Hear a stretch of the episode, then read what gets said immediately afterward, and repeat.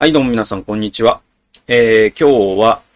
えー、人類と聖書研究とお送りいたします。えー、ダビデの人間観と敵を尊重すること、時をえー敵を尊敬することですね。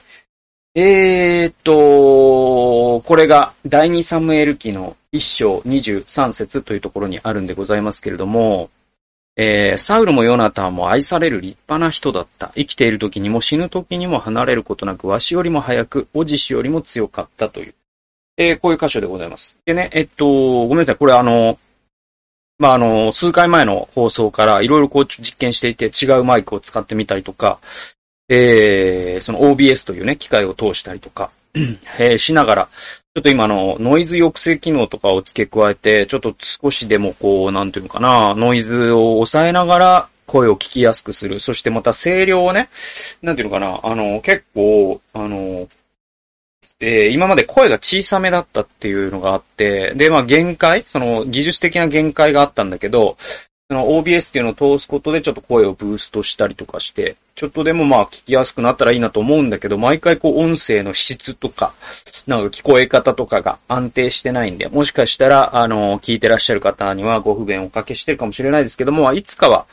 えー前よりもいい形で安定したらいいなと思います。えーまあ前より悪い形で安定したらマジで、俺の努力何だったんだよってことにはなるんですけど、まあいろいろやってみますわ。結構ね、配信ってね、やってみるとね、いろんなことが出てきますよね。で、えっとね、まああの、それはそれとして、えっと、今回から第2サムエル記。まあずっとね、第1サムエル記やっていったんだけれども、まあついにと言いますか、やっとと言いますか、えー第2サムエル記に到達したわけでございます。えーそして、えっ、と、この第一サ、第二サムエル記の一章っていうのは、どこから始まるかというと、その第一サムエル記が終わったのが、サウルとヨナタンの死ですね。サウルとヨナタンがペリシテとの戦いで命を落としたというところです。で、その後何が起きるかというと、その、ペリシテとの戦い、戦場から、その兵士が帰ってくるんですよ。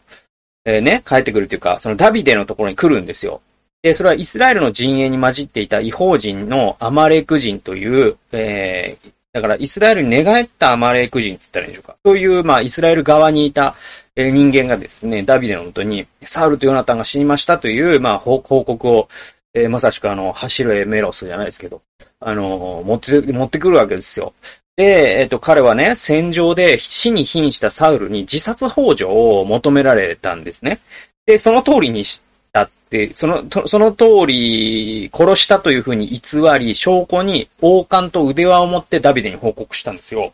これ何のことかというと、結局ね、これ嘘なんですよね。えっ、とね、これね、だから彼はこう言ってるんですよ。ダビデは報告をもたらして、もたらしたその若い者に言った。サウルとその子ヨナタンが死んだことをどのようにして知ったのか。報告をもたらしたその若い者は言った。私は、たまたまギルボア山にいましたが、見ると、タウルは自分の槍にもたれ、戦車と騎兵が押し迫っていました。タウルが振り返って、私を見て呼びました。私がはいと答えると、私にお前は誰だと言いましたので、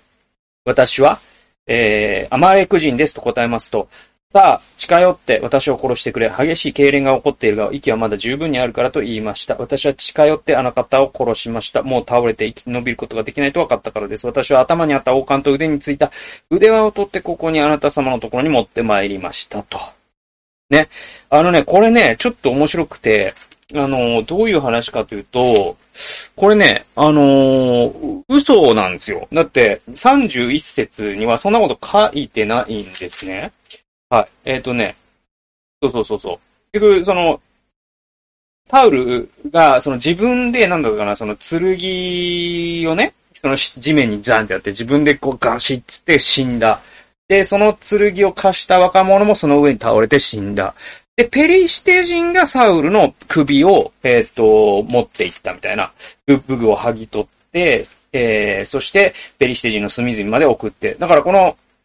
第一サムエル記31章の、えーこの記述と、第二サムエル記1章のこのアマレク人のもったらした報告って一致してないんで、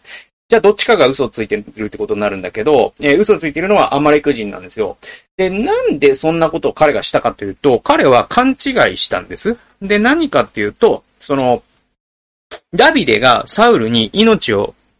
ね、狙われているってことは、このアマレク人知ってたんで、そのササウルを殺したってことが自分の手柄になってね。で、次の王は多分ダビデだろうから、ここでそのダビデに、なんていうのかな、恩を売っとくというか、サウルを殺した男として、これからちょっとね、出世できるんじゃないかと、このアマレク人は愚かにも思ったんです。でも、その、目論みはもう完全に、え、間違ってて、えっと、ダビデは、え、結果的にこのアマレク人を殺します。え、なんで殺したかというと、主に油注がれた王を手にかけたからです。でもこれ、誤解なんですよ。だってこのアマレク人嘘ついてるんだから。でもその嘘を信じたダビデがというか、あ、もう殺し、あの、王を殺したと今お前言ったよな、つっ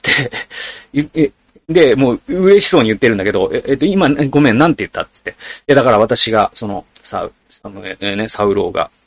殺してくれと言うので、殺しました。めてください、みたいな感じで言ったら、えー、今なんつったっつって。なるほど、と。オッケーお前死刑みたいになって、なったんですよ。で、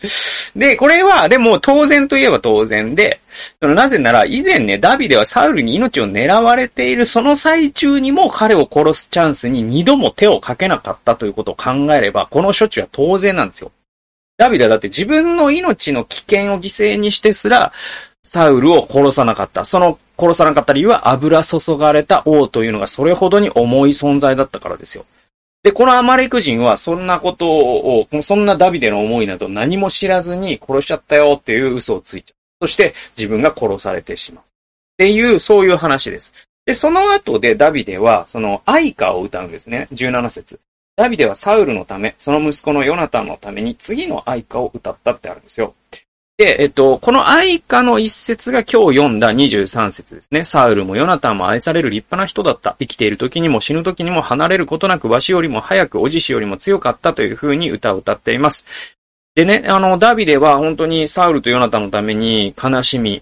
哀悼し、惜しげもなく彼らを称賛するわけですよ。でね、あの、ヨナタンについてはもちろん理解できるわけじゃないですか。そりゃそうだろうなと、親友だし。だけど、サウルに関しては、その自分の命を狙ってた相手なんですよ。で、そのサウルをこうも手放しで称賛できるというのは、本当にちょっと不思議ですらあるんですよね。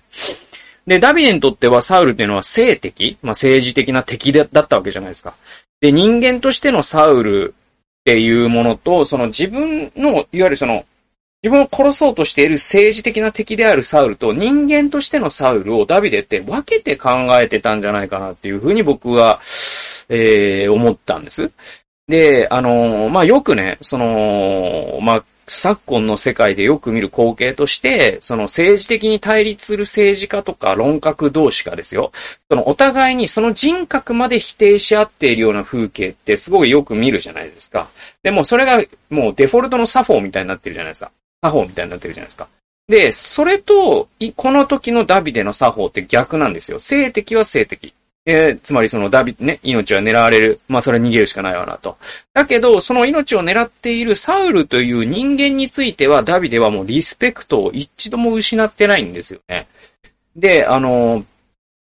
自分と相手が、立場がいや、とか意見が対立していることと相手の人格が下劣であることは一致しないっていうのはちょっと考えればわかることじゃないですか。で自分と意見が違うからといって、その人の人格まで下劣であるっていうことにはならないっていうのは、ちょっと考えればわかる。でも今のね、日本でもアメリカでも、その左派と右派のね、正論ね、政治的な、あのー、論調って、まあ、ポーラリゼーションって言われるんだけど、極性化って言うんですよ。で、それはもうネットが関係してる。そしてフィルターバブルとか関係してるって言われるんだけど、とにかくお互いをね、けなし合っていて、すごく見にくいんですよね。で、まあアメリカだったらその共和党支持者は民主党支持者はアホだと言い、民主党支持者は共和党支持者がアホだと言い。で、日本だと左派は右派。ね、左派に関しては右派っていうのはバカだと。で、右派っていうのは左派はアホだと いうふうに罵り合ってるんですよ。で、これってね、ダビデの態度と私たちのね、何がそんなに違うのか。ね、ダビデの態度とね、我々、現代の我々の態度ってすごい違うわけですよ。じゃあ、それ何が違うのかって考えると、やっぱりダビデは、あの、聖書的に人間を捉えていたんだなということがわかるわけです。えー、それは、あのー、だから、サウルが政治的に対立していて、自分を粛清しているということを受け入れ、死ぬわけにはいかないから全力で逃げたんです。で、それを事実として認めつつ、相手が自分のことを殺そうとしていることは事実として認めつつ、それでもなおかつサウルが愛される魅力的な有能である、有能な、あ男だということも受け入れてたんです。で、そして自分の先代の油注がれた王として、サウルの霊的な兄弟子として、サムエルの霊的な兄弟子として心から敬っていたんですね。だから、その、ダビデもサウ、サムエルに、あの、油注げられたじゃないですか。でも、サウルもまたその前にサム、えー、サムエルに油注げられてるから、なんていうか、霊的な意味では、そのサウルという人が霊的指導者だとだとするとですよ、えサウルっていうのはダビデの、その、まあ、霊的な兄貴というか、そういう筋に当たるわけで、そういう意味でも心から敬ってたんですよ。で、このような態度を現代の論客とか政治家とか一般市民が持つことができたらですよ、もう少し社会は住みよ、住みやすい場所になるんじゃないかなと思いますね。だから、あの、もしですね、その左派が言っていることは受け入れがたいが、あの左派の政治家は魅力的な男だと言えるような右派がいたら、それはその人っていうのは尊敬するべきだし、逆に、あのね、え右翼の政治家というのを言ってることは間違ってると思う。だけど、あの右翼の政治家の人格は非常に立派だと思う。というようなことを、ね、その、リベラルの人が言うことができれば、えー、そういうね、その、物言いこそ僕は尊重されるべきだし、えー、増えるべきだなというふうに思いますね。で、あるいはこう、社内に、自分の会社の中に反目し合う派閥があったとしてですよ。で対立する派閥の部長の主張は受け入れられないが、でもあの部長が面倒見が良くて慕われているのは間違いないというふうに、それをちゃんと尊敬できる社員がいたら、その会社はとてもいい会社だということになると思うんですよ。で、まあ僕のね、今後の人生で、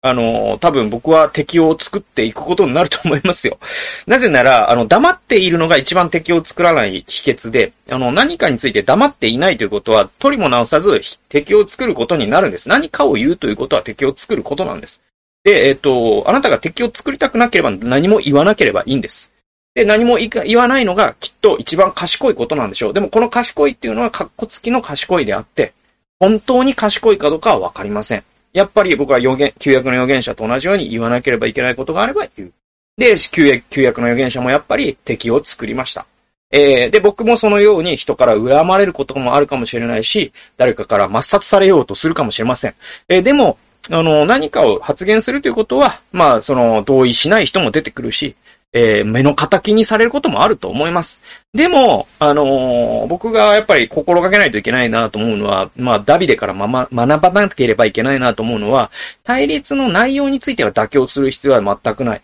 ね、正々堂々と自分の意見を、えーえー、主張すればいい。あなたは間違っていると思うと面と向かって言えばいい。でも、同時に相手を尊敬することを忘れないという、えー、そういうね、ダビデのような重層的な人間観ですね。相手の意見は全く同意できないし、その意見は本当に間違ってると思いますが、でも、あなたがそれを言うという真実さ、